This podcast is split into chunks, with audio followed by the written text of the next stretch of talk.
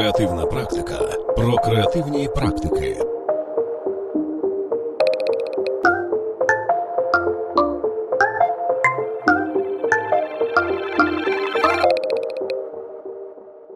Привіт, друзі! Сьогодні ми поговоримо про фопи-фопіки, як правильно виводити гроші з біржі, коли ви вже маєте успіх, ви попрацювали з клієнтом, всі довольні, всі класні, і що потім з цими грошами робити правильно, щоб на вас держава наша дивилась не з косу, а з гордістю, що ви платники податків, ви робите все правильно, все, все чемно, і як це все принципі робити. Про це ми сьогодні з і поговоримо. Ми розберемо, які є групи, які є види податків, як правильно на заводити туди гроші, як правильно платити з цього всього податки, і хто для цього потрібен. Ну і в кінці ми поговоримо на рахунок всіх питань, які ви задали нашим е, у нас в чатах, і будемо старатися максимально розгорнуто та цікаво відповідати. Оце круте інтро для заключного третього найкращого yeah. подкасту серії зробив Ілля Кульбачний, засновник та керівник Космос Студіо. І будемо з ним про це говорити разом зі мною, з Анатолієм Попелем, з SEO Cases та креативної практики в подкасті Креативна практика про креативні практики.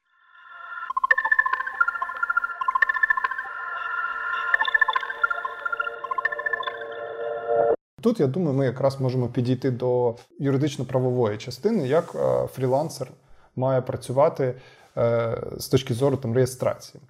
Дивіться, насправді існує дві моделі, яким чином це можна робити. Перша модель це така собі піратська модель, е, коли ви просто там, умовно кажучи, собі вигадали, що ви тепер фрілансер. І змінили собі статус на Фейсбуці, і починаєте просто там умовно на якусь картку приймати гроші. Друга модель е, це модель правильна, яку я вважаю більш коректною, і яку вам, в принципі, треба ну, цінити як можливість. Це робота е, з офіційною реєстрацією, тобто зареєструвати себе як підприємця. Тобто ми говорили про те, що кожен фрилансер це так чи інакше підприємець, але є ще можливість бути зареєстрованим юридично підприємцем та незареєстрованим підприємцем.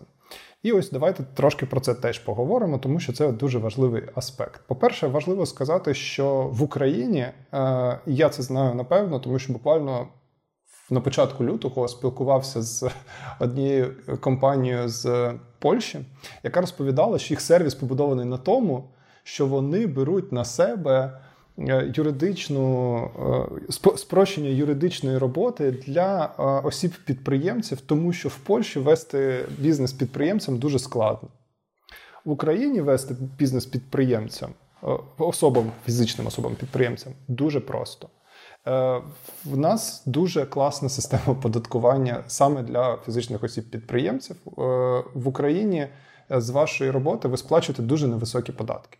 На сьогоднішній день, якщо ви працюєте фрилансером, ви можете створити ФОП на порталі Дія, під, під, піддивитись в статтях кведи для вашого напрямку. Кведи це е, види економічної діяльності, каталог видів економічної діяльності. Вам треба просто подивитись е, ті кведи, які відповідають вашому напрямку. Це короткі коди, і власне обрати просто третю форму, третю групу для оподаткування 5%. І все. Ваша процедура реєстрації займає, якщо мені пам'ять не зраджує, там близько доби. Е, за добу ви будете зареєстрованою особою підприємцем. Що вам це дає? Вам це дає можливість, по-перше, е, вести ваш бізнес легально в Україні, підписувати угоди, маючи юридичну особу. Ви можете створити рахунок для е, фізичної особи підприємця, і до вас не буде запитань у податкової і е, пенсійного фонду. Тому що навіть якщо ви не реєструєте себе як е, фізична особа-підприємець, а просто ведете свою діяльність, я її назвав піратською не просто так.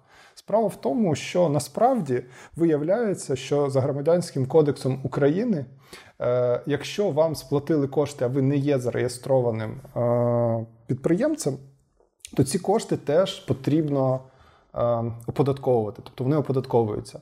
І податок на доходи фізичних осіб він досить високий. Близько 18,5% ви маєте сплачувати. 19,5%. 19,5%, да. Дякую, що виправив мене.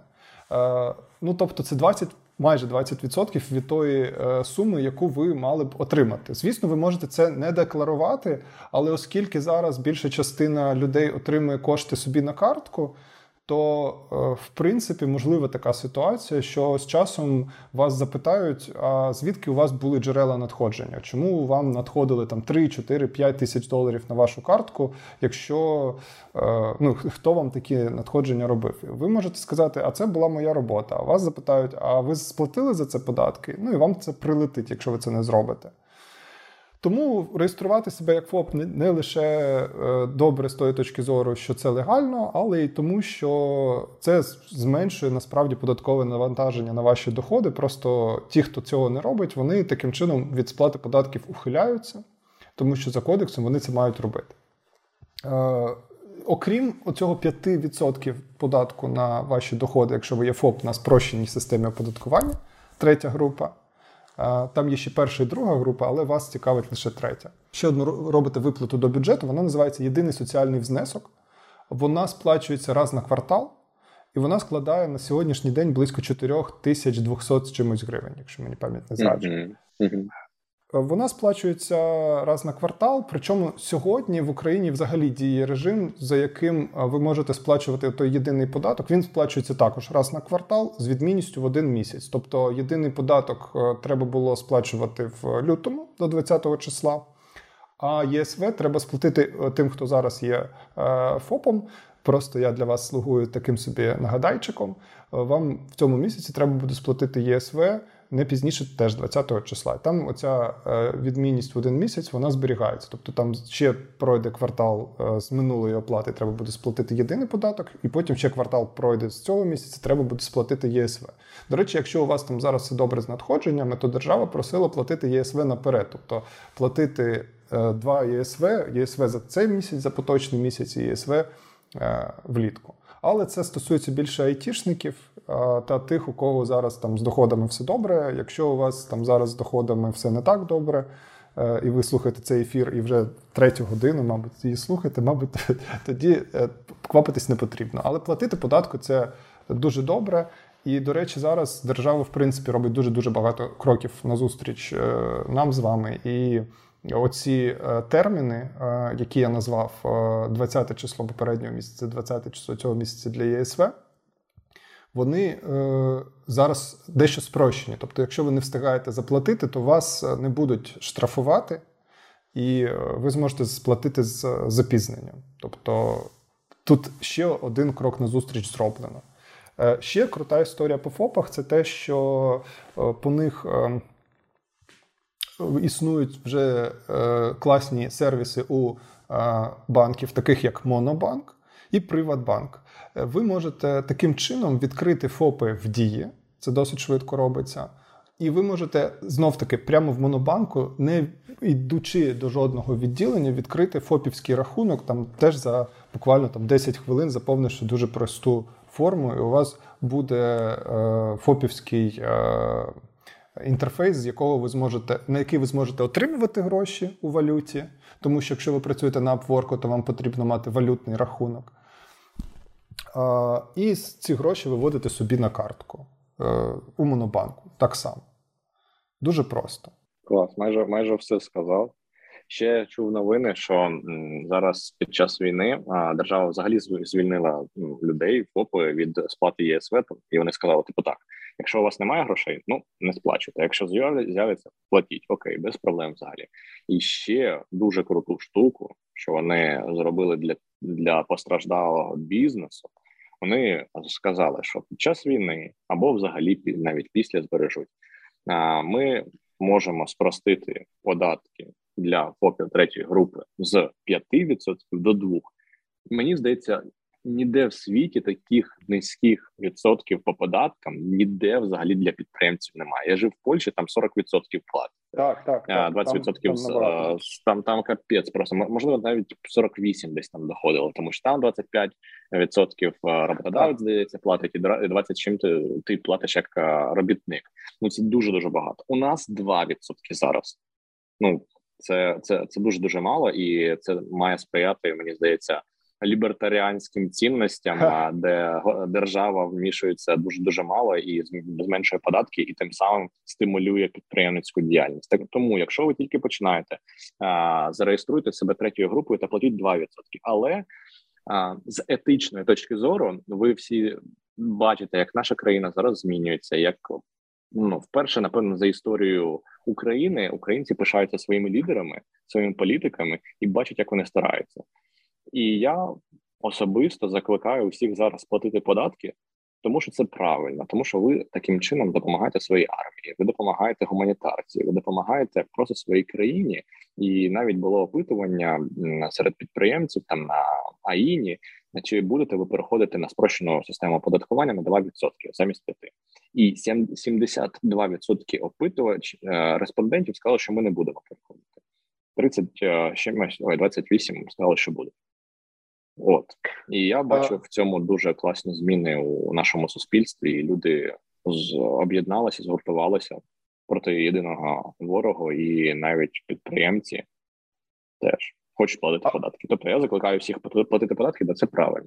А додачу до цього я хочу ще одну штуку розказати вам стосовно того, чому платити податки ФОПам е, ліпше, ніж просто отримувати гроші на картку з невідомих джерел тобто там працювати в чорну. Якщо ви захочете коли-небудь потрапити до Сполучених Штатів або до Великобританії, поки нам там не відмінили візовий режим, вам доведеться отримувати візу. І взагалі є дуже багато взагалі міжнародних програм, є гранти, є е, різні процедури, за якими вам доведеться заповнювати анкети стосовно е, ваших джерел доходів і стосовно в принципі ваших доходів. І, наприклад, якщо ви захочете поїхати до Сполучених Штатів Америки, то е, дуже важливо, щоб ви могли пояснити. Е, звідки у вас, в принципі, гроші беруться? Що ви є підприємцем, ви щось заробляєте. Тому що якщо ви ці гроші отримували просто переводом на картку, тоді е, вам буде набагато складніше е, офіційні різні заповнювати документи в дуже різних ситуаціях життєвих. Наприклад, там, якщо ви захочете потрапити до Британії, вам потрібно буде пояснити, що я працював ФОПом і в мене там було надходження на таку-то суму. Це буде дуже для вас корисно, тому що вони скажуть, окей, у вас достатньо грошей для того, щоб в принципі перебувати на території Великобританії. І якщо ви чули від ваших знайомих історії про те, що вони не потрапили там до Сполучених Штатів Америки, їм не дали візу, то досить часто візу не дають саме тому, що у людини недостатньо е, надходжень саме для того, щоб себе забезпечувати в Сполучених Штатах там протягом е, поїздки. Тому це ще одна додаткова перевага того, щоб у вас був е, офіційний дохід. Навіть зараз. Навіть зараз. Тобто зараз може виникнути таке відчуття, що, типу, зараз точно не час там щось реєструватись, але якщо ви точно налаштовані працювати як фрилансер, тобто ви ви не вирішили там спробувати, а ви вирішили бути фрилансером, і це там принципова позиція то це точно варто зробити. Відкриття ФОП спрощено максимально це реально можна зробити на сайті державних послуг дії. Е, привіт, Славі Банику, він велику роботу робить. Ми колись, до речі, з Славою працювали в них компанії. Дуже тішуся, як у нас взагалі це міністерство цифрової трансформації працює. Взагалі зараз наша політика. Ну, політики наші працюють лідери. Я пишаюсь перше, напевно, у житті як це зараз влаштовано. Але повернемось до наших е, податків. Я дуже вам рекомендую завести собі бухгалтера. Напевно, ви можете у друзів е, підприємців питати: порадьте, будь ласка, гарного бухгалтера. У мене є просто фантастична бухгалтер Юля, яка веде мій, мій ФОП і ФОПи моїх е, співробітників. А це можна казати, чи це? Ну, я я, я, думаю, я думаю, що вже запізно не казати. Ну, насправді це нормальна, це, це нормальна історія. Я зараз поясню цю історію для наших слухачів.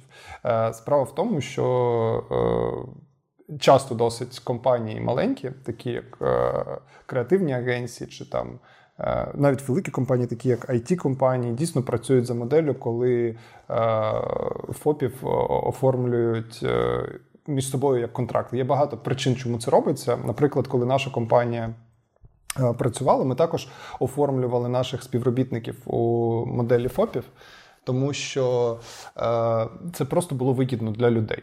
Тому що ми так само питали людей: Окей, за яким кодексом ви хочете з нами працювати? Е, людина казала, в чому різниця? Я пояснював, дивись, я можу з тобою працювати або за громадянським кодексом, України, або працювати за трудовим кодексом. Якщо ви хочете, щоб вас наймали на роботу в Україні, ви можете також просити, щоб вас оформили саме за трудовим кодексом. В чому буде відмінність? Відмінність буде полягати в тому, що на вас буде поширюватись е, там трудовий кодекс України з одного боку, а з іншого боку, ідеальний взагалі. Він не ідеальний в, обидві сторони. Да, він не ідеальний для співробітників і для працедавців, але нюанс ще полягає в тому, що ви будете сплачувати податки, ті самі податки на доходи фізичних осіб, е, які ми вже сьогодні згадували. А ваш працедавець буде ще сплачувати за вас податок е, зверху за те, що ви в нього працюєте найманим працівником. Тому ми, наприклад, е, маючи можливість там наймати і так, і так, е, завжди пропонували е, людям, які до нас приходили в команду, самим визначитись, яка модель їм більше подобається. І більшість, знаєте, обирала все-таки працювати за громадянським кодексом як ФОП, тому що для них це було більш оптимально з точки зору обсягу податків, і на решту стосунків це суттєво не впливало, якщо чесно. Так, ну і так багато. Мені здається, майже всі it компанії невеличкі і бізнеси, навіть великі, працюють. І вона чесна, ця система. Мені мені здається. От і ми працюємо так. І я вам рекомендую наняти бухгалтера, який ви з вас ці всі штуки пов'язані з там з на. Як боже, як це називається? Поданням декларацій та всіми цими штуками займався професійно. Тому що я я я розумію, що я б там просто нафакапив і щось зробив, щось забув. А у нас така бухгалтер, що завжди завжди сама нагадує Ілля, пора платити податки. Я такий, ну пора, так пора. Або там щось ще там декларацію сама подає. Ну це кайфово взагалі і можете домовитися за фіксовану якусь вартість або там за відсоток і нормально собі працювати. Заведіть собі або, бухгалтера. Це дуже дуже або за, за таймен матеріал. Так, так, так можна на погодину. Да. Окей. Окей, і це дійсно хороший е, коментар е, стосовно того, що дійсно, окрім цих цих плюшок, вам дійсно як ФОПу треба ще подавати декларації. До речі, наступну треба буде подавати у травні. І е, власне, це ліпше довіряти фахівцям, які цим розбираються ліпше за вас. І тому я тут це теж підтримую Іллю. Знов таки є. Ем, є можливість, багато є фахівців, які з цим розбираються дуже добре, особливо тому, що у ФОПів дуже нескладний облік, і це ще один аргумент, чому ФОПу працювати легше і комфортніше, ніж ТОВу. Тому що там простіший облік і менша кількість паперової роботи. Але я повинен додати ще, що у ФОПів третьої групи є ліміти на рік. Ну мені здається, ви в перший рік е, навряд чи з ними стикнетесь, але якщо ви продаєте нормально свої е, свої години, там якщо, наприклад, ви потрапили на топтал, про який ми сьогодні так не згадали, але хотіли, і вирішили там продаватись не за 30, не за 20 доларів, а там за 75, 100, 150 доларів за годину. А такі ціни є і це міжнародні стандарти, то є ризик того, що ви зіткнетесь з лімітом. Ліміт на нинішніх ФОПах здається там на третій групі 7,5 мільйонів гривень у рік ви можете проводити. От і порахуйте, чи чи вистачить вам цього ліміту. Якщо ні, то потрібно напевно вже реєструвати товку, і ви переходите поступово у середній бізнес. Якщо так, ну окей, мені нам зараз Вітаю. вистачає. Вітаємо. Вітаю.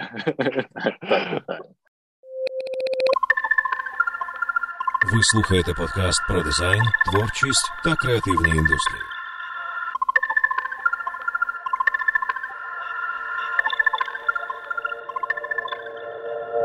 Ми, мабуть, всі ключові от запитання, які я хотів по програмі проговорити, ми проговорили. І я просив вчора е, наших е, підписників е, долучитись до невеличких запитань стосовно того, власне, про що ми будемо сьогодні говорити, про тему нашої розмови. І вчора ми отримали певну кількість цих самих запитань. Деякі з них ми вже, я думаю, покрили в межах нашої розмови, деякі ще залишились без відповіді. І я пропоную нам ці запитання прочитати, по них пройтись і е, повідповідати власне на е, деякі з них, які е, будуть по темі дуже цікавими доповнювати наш сьогоднішній ефір. А там будуть провокаційні питання, типу, скільки ти заробляєш? Такі схеми. Я можу я можу додати біткоін. Я я можу додати їх від себе. Окей. Отже, перше запитання буде від Торі зі Львова. Вона питає: Наскільки знаю, коли ти працюєш на офіційній роботі, то відсоток заробітку враховується в пенсію та впливає на її підвищення. А як щодо фрилансу? Якщо людина все життя працюватиме на фрилансі, то яка буде в результаті пенсія? Оце, до речі, дуже хороше запитання стосовно того, власне, як е, робота впливає на вас е, з точки зору там вашого пенсійного фонду. Це е, Питання важливе, тому що відмінність у тому, скільки ви сплачуєте податків, дійсно впливає на те, скільки яка пенсія вам буде нараховуватись. ФОПи на пенсію можуть розраховувати, але вони будуть отримувати мінімальну пенсію. От якщо ви на ФОПах працюєте. Якщо ви працюєте в компанії, то е, обсяг вашої розмір вашої пенсії буде залежати від того, скільки е, податків було сплачено з вашої заробітної плати. Е, але є нюанс, який полягає в тому, що ем, пенсійна система вона постійно змінюється, е, її постійно реформують. І, е, в принципі, загальна світова тенденція вона е, таким чином змінюється, що з'являються на заході так звані приватні фонди пенсійні, куди ви робите відчислення на свою пенсію окремо. Тобто, от у нас працює державний пенсійний фонд. А є ще от на заході, наприклад, ви могли бачити в серіалах е, пенсійний фонд поліції. Чи там а чи там пенсійний про мільярди? Фонд... Зокрема, зокрема, да, там в мільярдах теж е, така історія демонструється, що там представники цього пенсійного фонду приватного, вони в принципі працюють е, ну, схожим чином, як банк. Тобто, умовно кажучи, там люди протягом життя роблять внески. Е, вони ці внески ем, конвертуються у капітал пенсійного фонду цього, і цей пенсійний фонд може на цей е, цей капітал інвестувати, ну скажімо, там в валюту, або навіть в стартапи, або в цінні папери, чи ще у якийсь спосіб заробляти. І таким чином, оцей приватний пенсійний фонд він і робить так, що накопичені кошти починають бути більшими, і тому виплати в таких приватних пенсійних фондах можуть бути більшими ніж в державних пенсійних фондах. Тому це дуже класно, що люди вже зараз думають про пенсію. Я не жартую. Це дійсно дуже хороші, хороша, на, на мою думку, зміна ментальності, коли ти не кажеш, ну там пенсія буде там 100 років від, відтепер, на що мені про це думати. Але якщо бути відвертим до кінця, то в Україні дуже багато вже говорили до війни про те, що е, пенсійну систему в Україні треба змінювати, тому що кількість е, людей похилого віку вона зростає, тому що зростає якість життя, зростає якість медицини, попри песимізм деяких людей. І тому е, пенсії не можуть пропорційно збільшуватись для великої кількості людей похилого віку, тому що чим більше тривалість життя, тим більше пенсіонерів. І е, тому. Е, програми зміни пенсійних е, фондів вони назрівають. Я думаю, що в Україні будуть з'являтися теж приватні пенсійні фонди. І наразі, якщо вам немає ще там 35 років, і чи навіть там 30 років, окей, то ви можете дуже спокійно працювати в форматі ФОПів і поки що про це не замислюватись. Там десь з 30 років вже можете, можете вже в цьому напрямку думати. Анатолій, є ідея для стартапу. Поговоримо після. Ладно, це жарти. А, На мою думку, я взагалі не, е, не розраховую особисто я на якусь пенсію ну від держави, тому що, по перше, вона завжди мізерна, на неї неможливо жити. Ну я я той той самий песиміст, про кого говорив Анатолій. Я не вірю в нормальну якусь пенсію, незважаючи на те, що наша країна зараз змінюється, і я вважаю, що кожна людина має нести свою особисту відповідальність про те, як вона буде жити у старості. За моєю моделлю я би напевно відкладав з якогось часу, можливо, навіть зараз вже починав просто на рахунок там 5 або 10%, як є в банку є банка, або на якісь там різні банки е, гроші від своїх доходів і складав їх. Просто складав, щоб вони автоматично туди відчисляли. Такий собі свій особистий приватний фонд. Можливо, навіть я коли кудись його б диверсифікував. Там на частину купив би біткоїну, на частину купив би якогось NFT арту, частину вклав би в акції, в золото та все е, у вино, яке ну коротше те, що з часом дорожчає, і е, таким чином, можливо, на пенсії нормально себе почував би.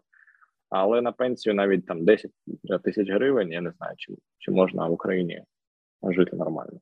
Ну, я думаю, що знов таки кожна людина має для себе вибір робити самостійно, і в цілому я підтримую думку, що краще, коли ви самі робите інвестиції. Ну тобто, дивіться, якщо ви є ФОПом, е, ви ж можете е, дійсно витрачати не всі кошти, які ви заробляєте. Ви можете е, класти частину коштів у криптовалюти, частину коштів на депозити класти, частину коштів інвестувати у щось.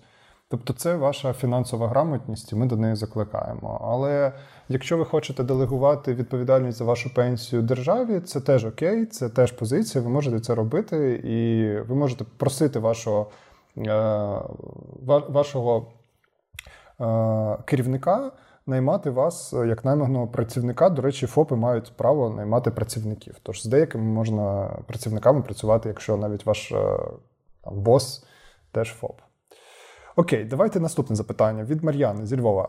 Як свідчеру початківцю знайти роботу чи замовників? Є бажання вчитись стажуватись, робити роботу суто для портфоліо? Закінчила курс з граф дизайну. Е, цікавиться людина відеомонтажем motion дизайном, працювала в Adobe After Effects та Vegas Pro, і е, відчуваю, що є потреба ментора, чи хоча б потрапити в команду, де зможе працювати в команді і зрозуміти, в якому напрямку рухатись, чи це взагалі реально. Ну, я думаю, що це реально, е, але вам в будь-якому разі треба починати з портфоліо. Е, навіть там навіть найпростішого. І, власне, я думаю, що ми не будемо зараз в це занурюватись. Не принципово, чи є ви свідчером, чи ви є просто, чи це ваша перша робота. Алгоритми, які ми проговорювали е, от, наприкінці минулого подкасту, вони, в принципі, універсальні.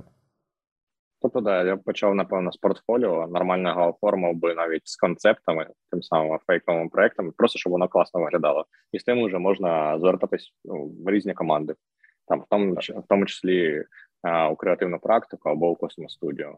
Талановитих ми завжди беремо. Пише Юля з Харкова. Дякую за важливу тему.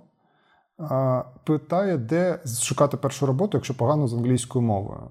Ну, Якщо у вас погано з англійською мовою, то в принципі є українські ресурси для пошуку швидких замовлень, е, такі як Freelance Hunt.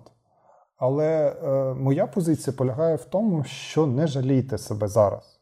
Не жалійте себе зараз, вчіть англійську мову. Англійська мова це ваш інструмент для виходу на міжнародний ринок, до міжнародної економіки, тому що вона вас завжди буде рятувати.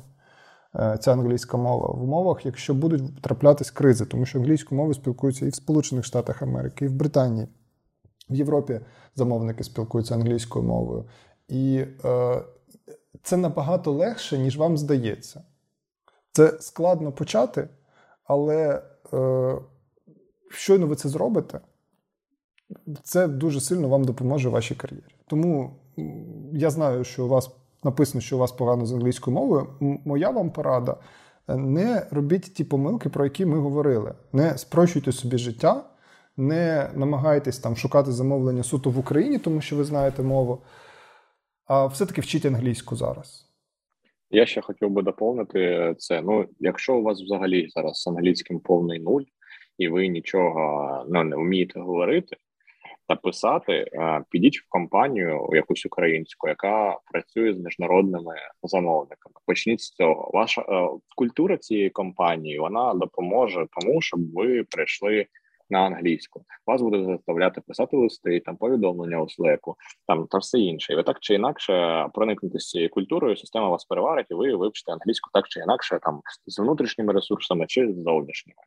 От, але вчіть англійську без англійської ви, от як казали в радянському союзі союзі без бумажки, ти угу, то без англійської сьогодні ну взагалі дуже печально буде. Е, ще одне запитання Катя відправила. Е, вона зараз в Нідерландах е, в Інговані. Як, на вашу думку, буде розвиватися сфера веб-дизайну взагалі IT після війни? Що б ви хотіли почути від мене на співбесіді, якщо як можливого претендента на посаду веб-дизайнера? Це два окремих запитання по першому запитанню, я скажу свою версію, а от на друге, і може там доповнити перше, там я прошу Ілю. Е, я думаю, що IT буде розвиватися е, попри війну, тому що ну IT е, вже дуже сильно інтегровано в міжнародну економіку, і міжнародна економіка тяжіє до цифровізації, і зараз залишається напрочуд напрочуд багато індустрій в світі, які ще не цифровізовані, які ще працюють з паперовими документами. Насправді це світова історія. Дуже багато роботи залишається для it фахівців, і е, тому я не думаю, що їм найближчі роки щось загрожує. Я читав дослідження буквально нещодавно, що навпаки. В світі є великий попит, е, є голод на фахівців з цієї галузі, і е, буквально нещодавно робили прогнози, що на здається 30% буде зростати попит на фахівців цього напрямку е, протягом найближчих 10 років.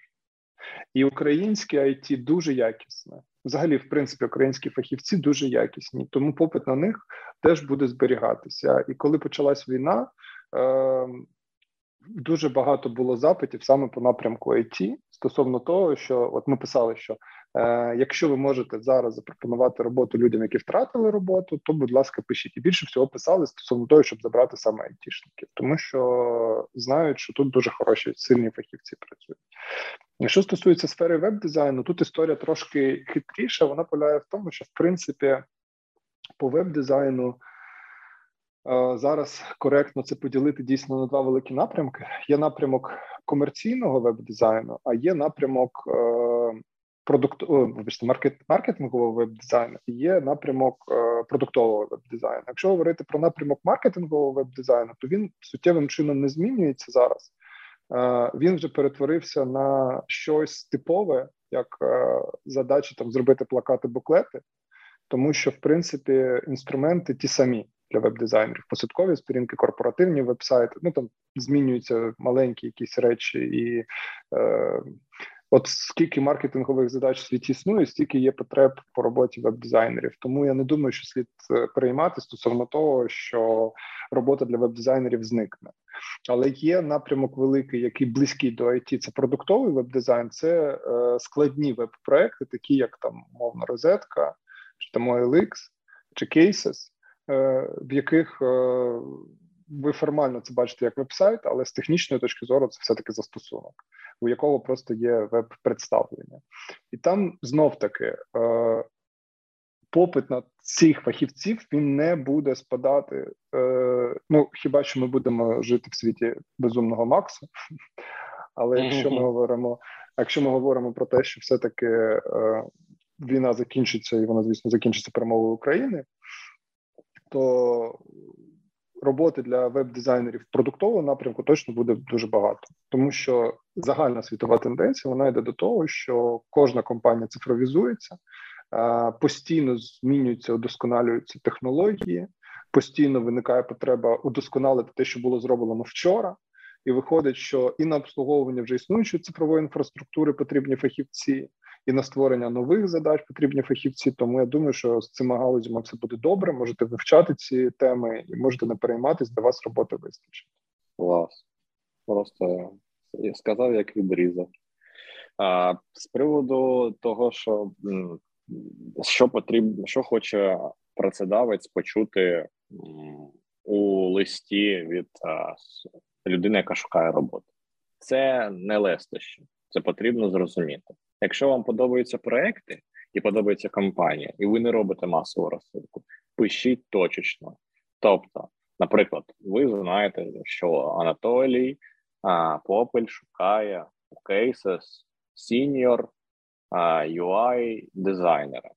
Тобто, що це означає? Що Толі важливо, щоб ви вміли гарно малювати UI. Він не каже, що це UX, він не каже, що це веб. Йому потрібна людина, яка вміє зробити вже гарні прототипи красивою картинкою. Все там уже продумано. Там не потрібно думати над каркасом, не потрібно проводити дослідження. Ви просто маєте малювати, щоб там а, ця картинка зайняла, грубо кажучи, на Dribbble і там перше місце. просто це гарно виглядало. Або UX дизайнера, то це там уже research потрібно проводити, дослідження там та все інше. Потрібно звертатися а, з релевантної з релевантної позиції до конкретної людини. Тобто, що б я зробив? Ви от у Анатолія або у мене хочете потрапити до компанії або будь-яку іншу. Ви маєте знати, кому ви будете писати, і це потрібно у темі написати. Анатолію Попелю у Cases Media а, позиція там senior UI дизайнер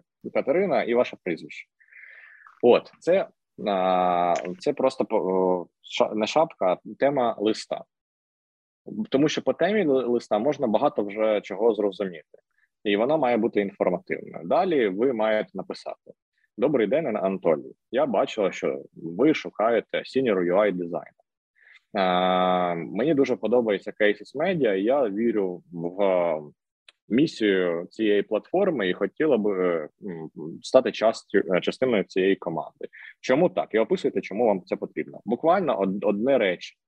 Чому ви чому вам подобається ця платформа? Чому ви в неї вірите? Чому ви хочете там працювати? Це має бути щиро, це не має бути лестощі, і це бо це дуже чітко зчитується все, що у вас всередині, воно потім а, стає словами, але це неможливо приховати. Тобто, тут має бути максимально щиро і чому вам це подобається, або чому вам подобаються наші проекти, чому ви хочете у нас працювати, або у будь-якій іншій компанії. Це перше, з чого потрібно почати. Далі а, ви маєте розповісти, чому ви можете бути корисними і чому ви підходите для цієї вакансії. Це те саме, що ми говорили у пропозалах, приблизно те саме, але трішечки іншою відмінністю що тут ви на довгий срок працюєте, але приблизно не те саме. Ви розповідаєте, чому як ви можете вирішувати задачі, е, які у вас є релевантний досвід. Скидуєте обов'язково е, портфоліо е, з посилання на ваш CV, на ваш Behance, на Dribble або там на Instagram. Я ще до часто дивлюся, як працедавець інстаграм людей, тому що по інстаграму і по Фейсбуку можна дуже багато чого про людину сказати.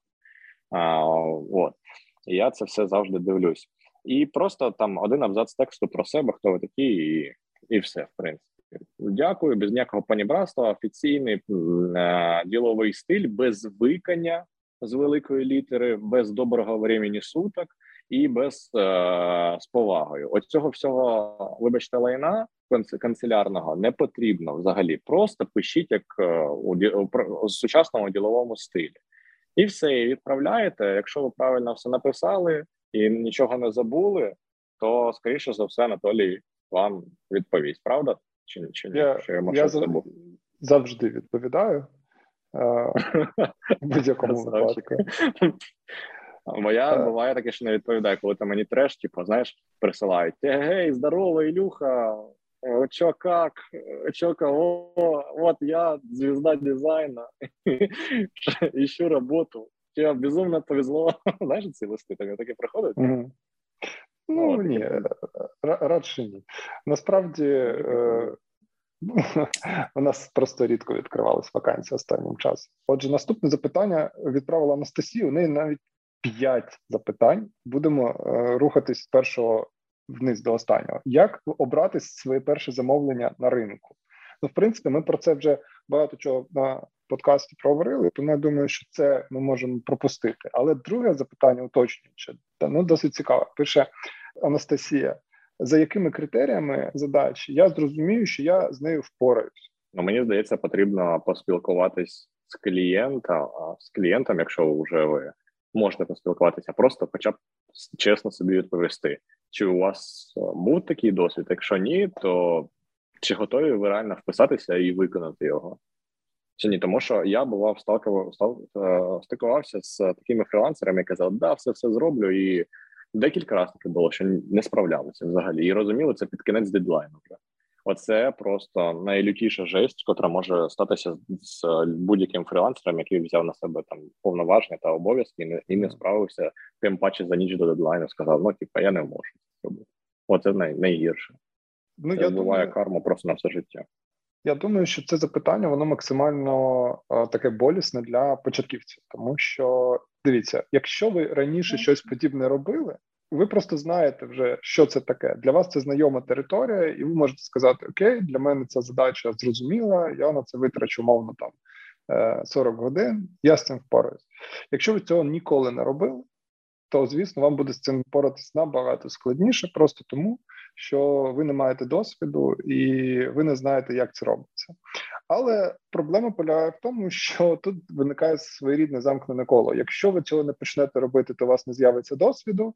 Якщо у вас не з'явиться досвід, то вам буде складно оцінювати задачі. Тому моя пропозиція для вас полягає просто в тому, що е, корисно мати досвід некомерційних проєктів подібних е, з реальним замовником. Тобто, ну, перша можливість там для себе з'ясувати, як робити проекти, це просто взяти навчальний проект для себе, концепцію зробити, і в межах цієї концепції реалізувати будь-яку ідею будь-який проект, просто намалювати його, побачити, скільки часу у вас це займає, чи ви розумієте, яким чином працювати з композицією, ну скажімо, в посадковій сторінці, якщо це посадкова сторінка, і просто побачити, що собою являє ваш процес, і скільки часу це займає, і скільки ресурсів ви на це витрачаєте.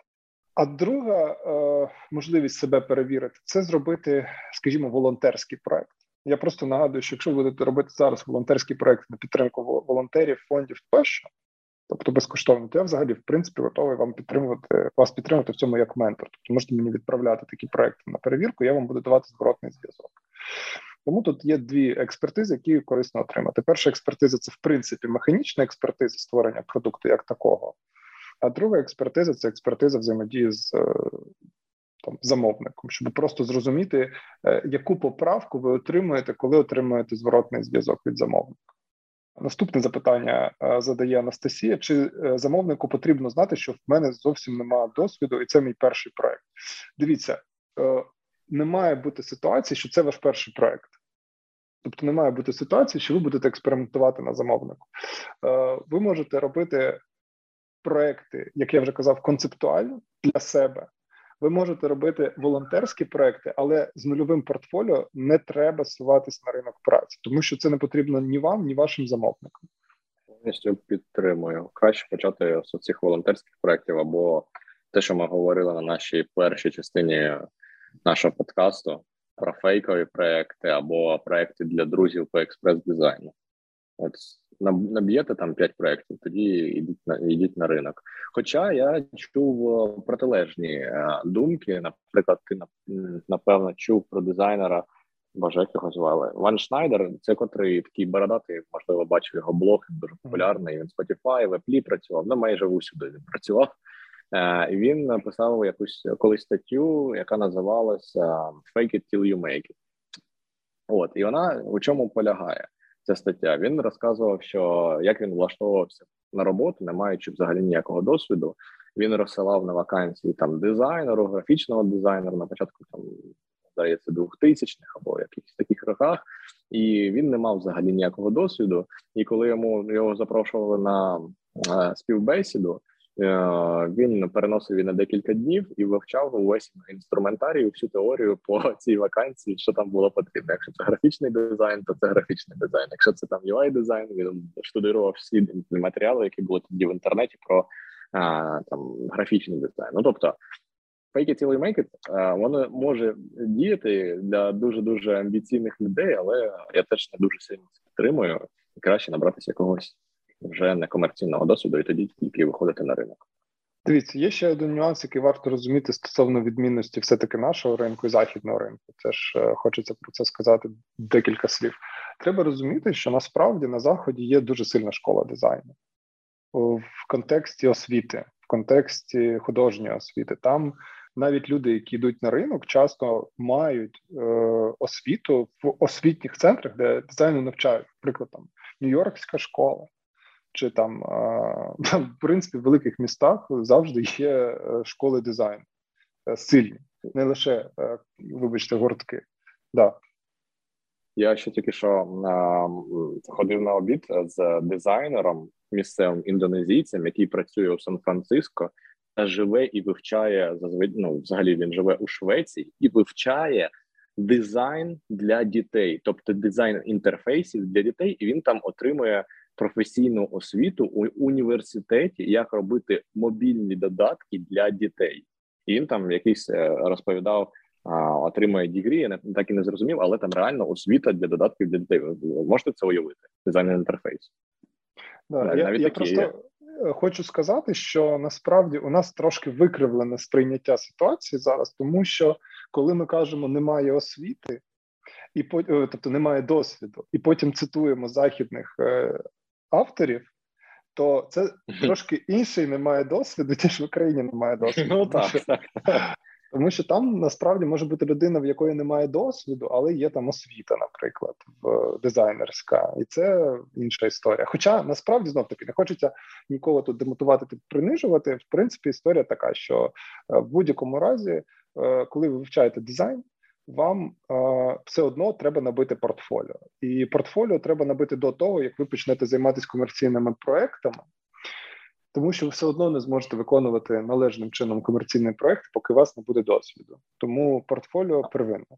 А можна мені ще про демотивацію поговорити? Я хочу трошечки все-таки демотивувати, бо ти такий будеш гарний, коп у нас, а я буду поганий. Можна? Можна, да. Коротше, у нас в країні так сталося, що ми жили 82 роки, здається, у радянському союзі. Це найгірше, що могло статися з нашою культурою і з українським дизайном, в принципі, з усім з усією з усією культурою, що що могло статися. Е, це така пляма, і я навіть не знаю, як це описати, але це дуже дуже погано, і ми це досі переживаємо. І ми тільки зараз переходимо у те, що не зробіть велику кнопку на весь екран, щоб продавало. А потихеньку хочемо лагом, хочемо хюгі, хочемо японський мінімалізм, хочемо, щоб все було як у Apple, але це не усюди. Це тільки прогресивні, прогресивні українські замовники хочуть реально круто. Багато все ще залишається таких, що зробіть мені кнопку е, і щоб нажималось. От а і це відмінність між нашою культурою і західною. Вони гарний дизайн, наприклад, в тій самій дані сприймають з молоком матері. Вони виходять на вулицю, у них там красиво. А коли у нас е, ми виходимо, і там написано, яка наша сусідка не хороша людина, або там друг на заборі, то це дуже погано, і нам потрібно, як українським дизайнерам, змінювати це все. Нам потрібно це наша місія з вами має бути. Ми повинні змінювати оточення, тому що наша естетика нашої країни вона буде формувати нашу етику, і це не просто я кажу, це не ну, якісь там британські вчені сказав коротше, дизайнери. От тому давайте змінювати нашу красу, нашу країну, відбудовувати і робити класний дизайн.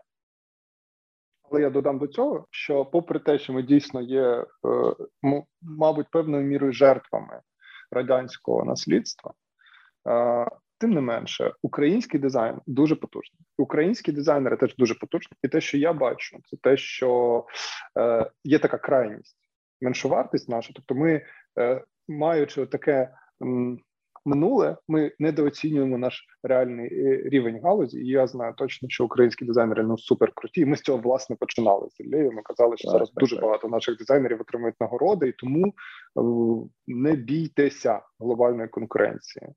Е, вода камень точить. Ви точно отримаєте результат, якщо будете докладати зусиль. І йдіть навчатися в наші українські а, школи дизайну.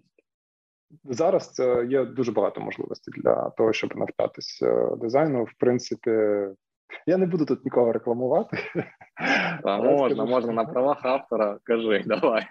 Е, ні, Я просто хочу сказати, що насправді зараз з'явилось дуже багато е, можливостей для того, щоб навчатися дизайну, тому що коли я долучався до цієї галузі, в принципі не існувало такого феномену, як дизайн школа в Україні у 2001 році, коли е, де-факто починалась моя кар'єра дизайну. Навчатись дизайну книжки, можна було книжки на Петровці, да. по, по книжкам на по фотошопу, да? да, але це були книжки по фотошопу, тому і справа, що зараз дизайн е, культура набагато багатша. Є е, конкурентні осередки, є школи, які конкурують один з одним. Е, одна школа намагається бути кращою ніж інша школа, знаходити інший підхід, е, інакше це преподавати. Зараз дуже багато можливостей для самореалізації. Це дуже круто, я вважаю. що, що робити, якщо я взяла проект і не справляюся з ним? Я можу попросити е, сторонню допомогу. Якщо так, е, то чи треба про це говорити замовнику? О, так. ну це це це абсолютно нормальна історія в молодих е, дизайнерів, коли ви взяли за проект, з яким вам складно впоратись, і ну тут є два шляхи, як з цієї ситуації виходити. Перший шлях це якщо ви знаєте, як вам хтось може фаховий допомогти закрити це запитання і зробити це на належному рівні, і в цьому випадку. Якщо дивіться там, якщо це на апворку відбувається, то вам треба, звісно, про подібні речі, мабуть, комунікувати все таки з замовником напряму, але радше за все, там ви в таку ситуацію не потрапите. А якщо ви потрапите в цю ситуацію поза апворком, в просто вашій буденній практиці, е, це насправді нормально сказати замовнику, що я переоцінила себе. Я не можу впоратися з цією задачею. Вона занадто складна для мого фахового рівня але я знаю оцього фахівця, і він цю задачу зробить е, на належному рівні. Це буде чесно але, і правильно. Так, але це потрібно казати не за день до здачі проекту. О, ні, звісно, бо у мене це... таке таке бувало. Це ліпше робити на ранніх підступах, і треба. Ну, якщо ви абсолютно точно впевнені, що ви не вигрібаєте, то це ліпше зробити якомога раніше для того, щоб залишити вашому замовнику простір для маневра. Але таке відбувається досить часто на ранніх етапах, і, і я думаю, що в Іллі було ну, мабуть, декілька десятків проєктів, коли він е, як фахівець потрапляв у ситуацію, що проєкт е, дуже складний і складніший ніж здавалось, і поточний рівень у нього для цього проєкту може нижчий. Але я думаю, що Ілля не спинявся. Я так за тебе yeah. і, і, і виконував цей проект, і цей проект робив його сильніше тому що насправді е, ну у нас таке бувало часто в нашій практиці, наприклад, коли ми брали за проекти, які складніші ніж наша поточна експертиза. І саме виконання таких проєктів робило нас, як правило, сильнішими фахівцями.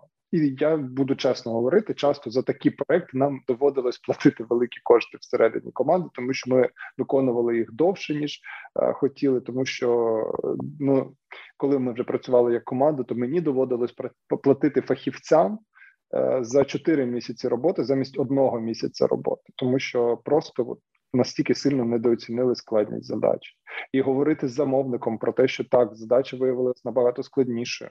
Саме такі проекти, тим не менше, давали нам максимальний досвід. Тому, ем, якщо говорити вже до кінця відверто, то іноді, якщо ви взяли за складний проект, найліпшим все таки е, завершенням для вас буде саме якось знайти спосіб його зробити до кінця е, самостійно, і та допомога, яку ви будете залучати, буде заключатись не в тому, щоб людина за вас зробила цей проект, а можливо в тому, щоб вона вас променторила і допомогла вам власноруч його довести до кінця. Це для мене здається більш оптимальний варіант.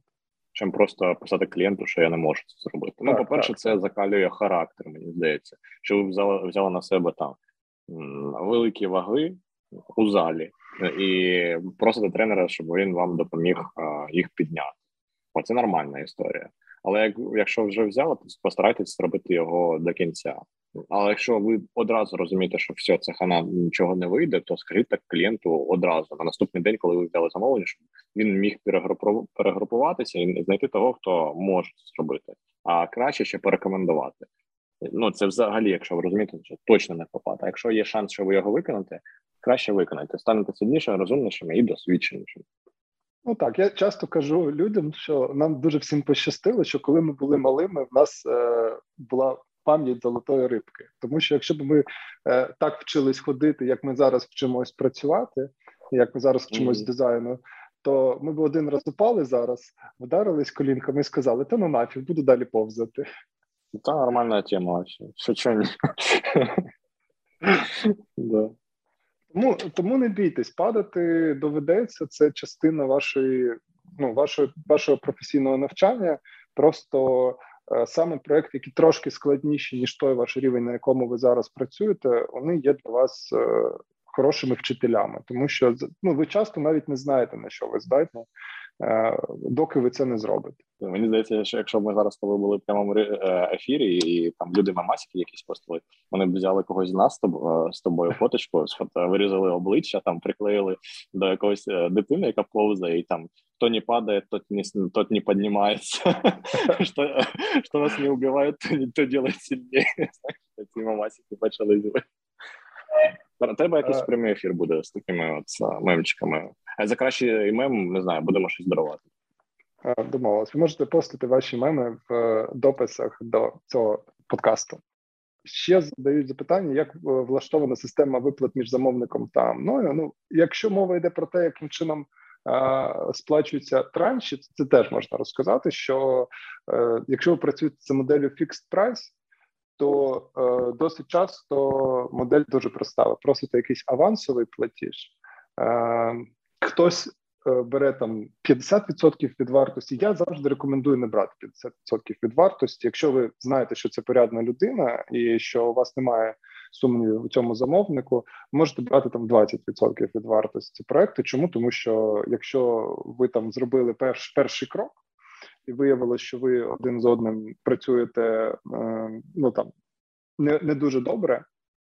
То це менший ризик для вас і для замовника. А хтось бере 50% вартості. Ну знов таки, якщо ви впевнені в собі і ви знаєте, що ви 100% зробите проект, окей, це теж нормально. 50% сплачується після завершення проекту. На Upwork, мені здається, там виплачується 100% е, вартості після виконання проекту, але я не впевнений. Там можна по різному. Там можна мейлстоунами пойти, типу ключовими точками. Ну, розбити, да, да. Тобто після мейл, після майлстоуну або після завершення проекту. Так Угу, да. Але раджу все рівно працювати тільки на погодинці. Якщо ви до вас не на Upwork прийшов клієнт, і ви просто працюєте. Я сторонник того, навіть якщо вам клієнт дуже дуже подобається, а а це ну тривожний колокольчик у самому початку, як мені ага. практика підказує, то беріть передоплату. Якщо можна, беріть 100% передоплату. Ну якщо у вас багато впевненості. З досвідом я зрозумів, що передоплата це найкращий найкраща мотивація і для вас, і для клієнта. Якщо ви не не взяли предоплату, робота не може починатися. Якщо вам навіть якщо вас завіряють, що от от денежки прийдуть, не вірте, кажіть, ну давайте будемо працювати, коли типу, вона ця предоплата буде на моєму рахунку. І тільки тоді вас тоді будуть поважати, і тоді клієнт буде розуміти, ага, я заплатив, і робота вже почалася. Якщо передоплата не перечислилась, робота не починається ні в нього, ні у вас. Е, ну так, до речі, важливу штуку сказав Ілля стосовно того, що проекти можуть бути різної тривалості. Тобто, бувають проекти розраховані на два тижні, бувають проекти розраховані на два місяці. І в такому випадку е, дійсно дуже корисно проекти довгої тривалості поділити на е, смислові блоки, смислові етапи, коли ви виконали одну роботу, ну там чверть робіт, да? і ви отримали mm-hmm. чверть оплати. Е, виконали 50%, 50% оплати отримали тощо. Ну це нормальний притомний шлях. Е, до речі, е, стосовно авансових платежів і платежів по результату роботи, дуже багато чого залежить. Немає універсальної все таки формули, тому що у мене в Україні можуть бути замовники, були замовники, з яких би я точно брав 100% передплату, але тут нас полягає в тому, що е, ви маєте знати напевно, що от ви взяли 100% передплати, і ви точно знаєте, який там обсяг роботи, і коли ви можете сказати, що той обсяг роботи виконаний, і до вас немає запитань, і ви більше нічого нікому не винні. То це є проблема з тим, що коли ви берете 100% передплату і цей обсяг розмитий, буває дуже складно потім закрити проект і сказати, що все, що обіцяв, все зробив. Якщо проект маленький, він там розрахований на 2-3 дні, брати передплату нормально. Якщо ви досвідчена особа і ви працюєте з відомими західними замовниками з нормальним профайлом, да, то досить часто там навпаки буває історія, що авансів там не платять. Тобто там може бути історія в Берліні, наприклад, ви працюєте з фондом. Фонд, в принципі, не толерує авансові платежі. Це окей, це нормально. На заході просто набагато рідше відбуваються ситуації, що вас кинули, тому що в Україні така е, релігія навколо авансових платежів, тому що досить. Часто люди стикаються в ситуацію ситуацію, що їм просто не заплатили решту, і аванс це своєрідна передосторога, що з вами розрахується. Якщо ви довіряєте замовнику, якщо ви знаєте, що це нормальна людина чи нормальна організація, і вони вам пропонують розбити платіж на транші, які будуть по результату роботи виконуватися, це теж нормально. Це питання довіри, на, на мою думку. Можна ще працювати по скраму, і типу ви розділяєте все весь проект на ітерації. В кінці кожного кожної ітерації, там тижневої або двохтижневої, щоб вам сплачували по результату. Це теж дуже е, гнучка модель і нормально може працювати. Але чим крутіше ви е, стаєте як фрілансер або компанія, тим більше вирогідно, що ви будете брати 100% передоплату. Ну, наприклад, банда тільки так і працює. Але тут є маленьке але. Якщо ви згадаєте і ви читаєте взагалі Олега Гороховського із е, Монобанка, mm-hmm. там була дуже прикольна історія, як вони звільнили в перший раз банду. І ті, ну ви знаєте, чеки банди це можна ти зараз. Ти, ти зараз про кейс, коли вони там е, робили комунікацію, і вони сказали, що не підходить комунікація перший раз. Так, так, так. І вони звільнили. Ну тобто, Монобанк звільнив банду. А там бюджет е, вони беруть одразу передоплату 100%. Здається, там щось фігурувало навіть в публічному доступі. Бюджет компанії 120 тисяч доларів. Просто концепція. 120 тисяч доларів. Ну тому що вони суперстар о, зараз. Вони можуть брати совісткову таку передоплату. Ніхто так більше не може крім них і Федорєва, і напевно Бібідіо. От і вони настільки круті, чим мене вони поразили. Тим, що вони сказали: Окей, ми проробили роботу, але ми усі гроші, які ми взяли з вас, ми вас повернемо. І давайте, але дайте нам шанс, будь ласка. Ми спробуємо ще раз. Якщо вийде, то ми працюємо. Якщо не вийде, ми вам усі гроші до копійки повертаємо. Це дуже благородно, це дуже круто, і ви маєте теж зрозуміти, що ваша репутація це найцінніше, що у вас є як у фрілансера, і краще віддати гроші, і клієнт буде задоволений, не буде вас про вас поширювати чутки, що ви там шахрай або кидало, і краще ну, зробити собі в мінус. Це потім окупиться дуже дуже багатократно. Я повертав кошти. Я теж повертав кошти. Я думаю, що насправді це хороший маркер того, що ви е, просто притомна, порядна людина. Е, і, е, чесно кажучи, не так часто за всю кар'єру довелось повертати гроші. У мене це було двічі в житті, коли ми брали повертали гроші замовнику, коли він це просив. Знов таки, це теж без фанатизму, тому що іноді бувають проекти настільки емоційно стомлюючі, що вам хочеться повернути все. І тут е, чим, чим більш досвідченим я ставав, тим менше я повертав. Просто я говорив, наприклад, дивіться, я погоджуюсь, що ми маємо там за невідпрацьовані штуки вам гроші повернути. Але там, якщо я там відчуваю, що тут якоюсь мірою правда на моєму боці, я теж кажу, що але от за цю роботу я вважаю, що ми її виконали добре. Так? Іноді так буває, що якусь частину проекту ви зробили добре, якусь погано. Якщо замовник з цим погоджується, значить добре. Якщо не погоджується, ну тут я думаю, що дійсно правда на боці замовника, тому що знов таки, якщо ви не задовольнили клієнта, ем, значить щось ви зробили неправильно в якийсь момент. Можливо, не, не, не почули, що треба, не відчули, не проаналізували. Але е, коротше кажучи, погана історія, коли ви е, для клієнта зробили проект, він залишився незадоволений, попросив гроші назад, і ви їх не повернули. Тому що у нас була ситуація, коли ми щось зробили не так, повернули гроші, і цей клієнт приводив нам іншого клієнта, з яким все було добре. Тобто, це просто стосунки на рівні просто здорового глузду. Отже, я думаю, що на це запитання ми відповіли, і залишається ще трошки, буквально декілька. Е, будемо вважати перед останнє питання від Ірен яка нам пише з комп'ютера.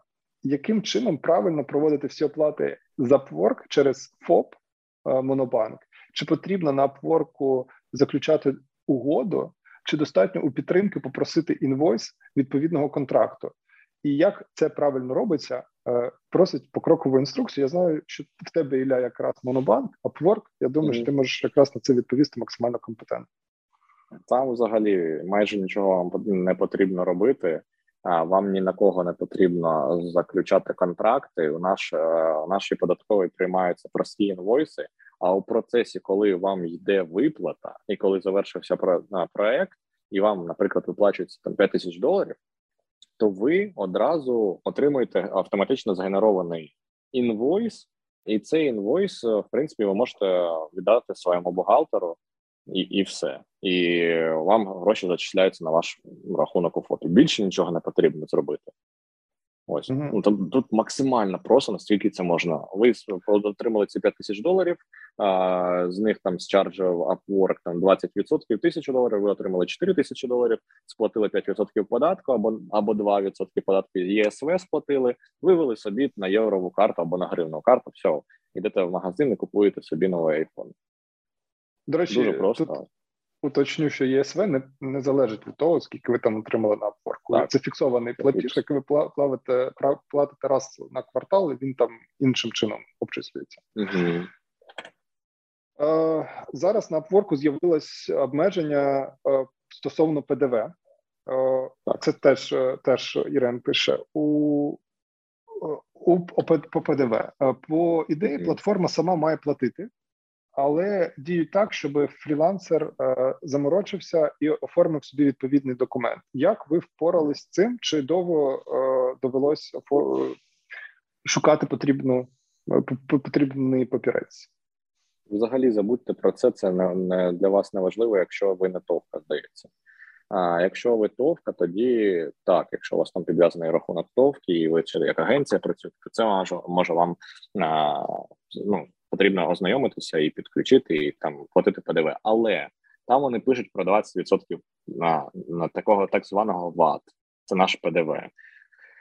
І всі цього бояться. Я пам'ятаю, який це кіпіш був, але ці 20% вони будуть брати тільки від по їх послуг. Тобто вони, наприклад, з вас чарджать 20%. А, е, спочатку, потім будуть 15, 10, 5, і вони від цих відсотків відраховують 20%. Це варто розуміти. Тобто, з вас не будуть ще 20% чаржити зверху. Не, ніхто не буде з вас 40% е, просто брати з, з нічого. Вас будуть чаржити тільки за ті послуги, які надає Upwork, тобто за ті гроші, які вони самі самі заробляють. Все, ну там це не буде дуже суттєво впливати на вас. Окей, і ще одне запитання. Ну, що одне запитання, є, на яке ми вже відповідали, я залишу одне останнє. Е, що краще, фриланс чи NFT? Фриланс це на NFT. Як е, сказали е, під час золотої ліхорадки у США, найбільше зробили на цій ліхорадці, як як це правильно сказати, не вистачає слів. Це не ті люди, які добували золото, а ті люди, які продавали лопати. От, продавайте лопати, будьте класними фрилансерами і заробіть більше, ніж ті, хто робить ці всі NFT. Амінь. Окей. Я думаю, що ми насправді відповіли на всі запитання. Дякуємо вам, друзі, хто їх нам надсилав. Якщо ми на якесь запитання не відповіли, радше за все це відбулося тому, що ми на нього відповіли в самому подкасті, тому я його не зачитував. Ілля, я думаю, що поспілкувалися ми дуже цікаво. Я сподіваюся, що людям ці подкасти будуть максимально корисні. І я е, закликаю вас, друзі, якщо ми з Ілею якісь питання не покрили, якщо щось залишилось для вас е, не зрозумілим, і вам хочеться почути ще відповіді на якісь запитання. Будь ласка, пишіть нам коментарі до цього подкасту. Пишіть нам е, на креативну практику, які ще питання ви ви хотіли б від нас почути розкритими в межах е, можливо наступних спеціальних подкастів, і ми обов'язково щось виведемо і ще поспілкуємось на цю тему. Обов'язково так і зробимо. Дякую всім за увагу. Якщо ви це слухали або читали розшифровку нашого підкасту, сподіваюся, вам було цікаво. Коментуйте, ми будемо ще збиратися і проговорювати. Всім дякую. Всім дякую. На цьому yeah. клас відпускаємо. Бувайте. Всім пока. Бувайте. Слава Україні! Героям слава! Yeah.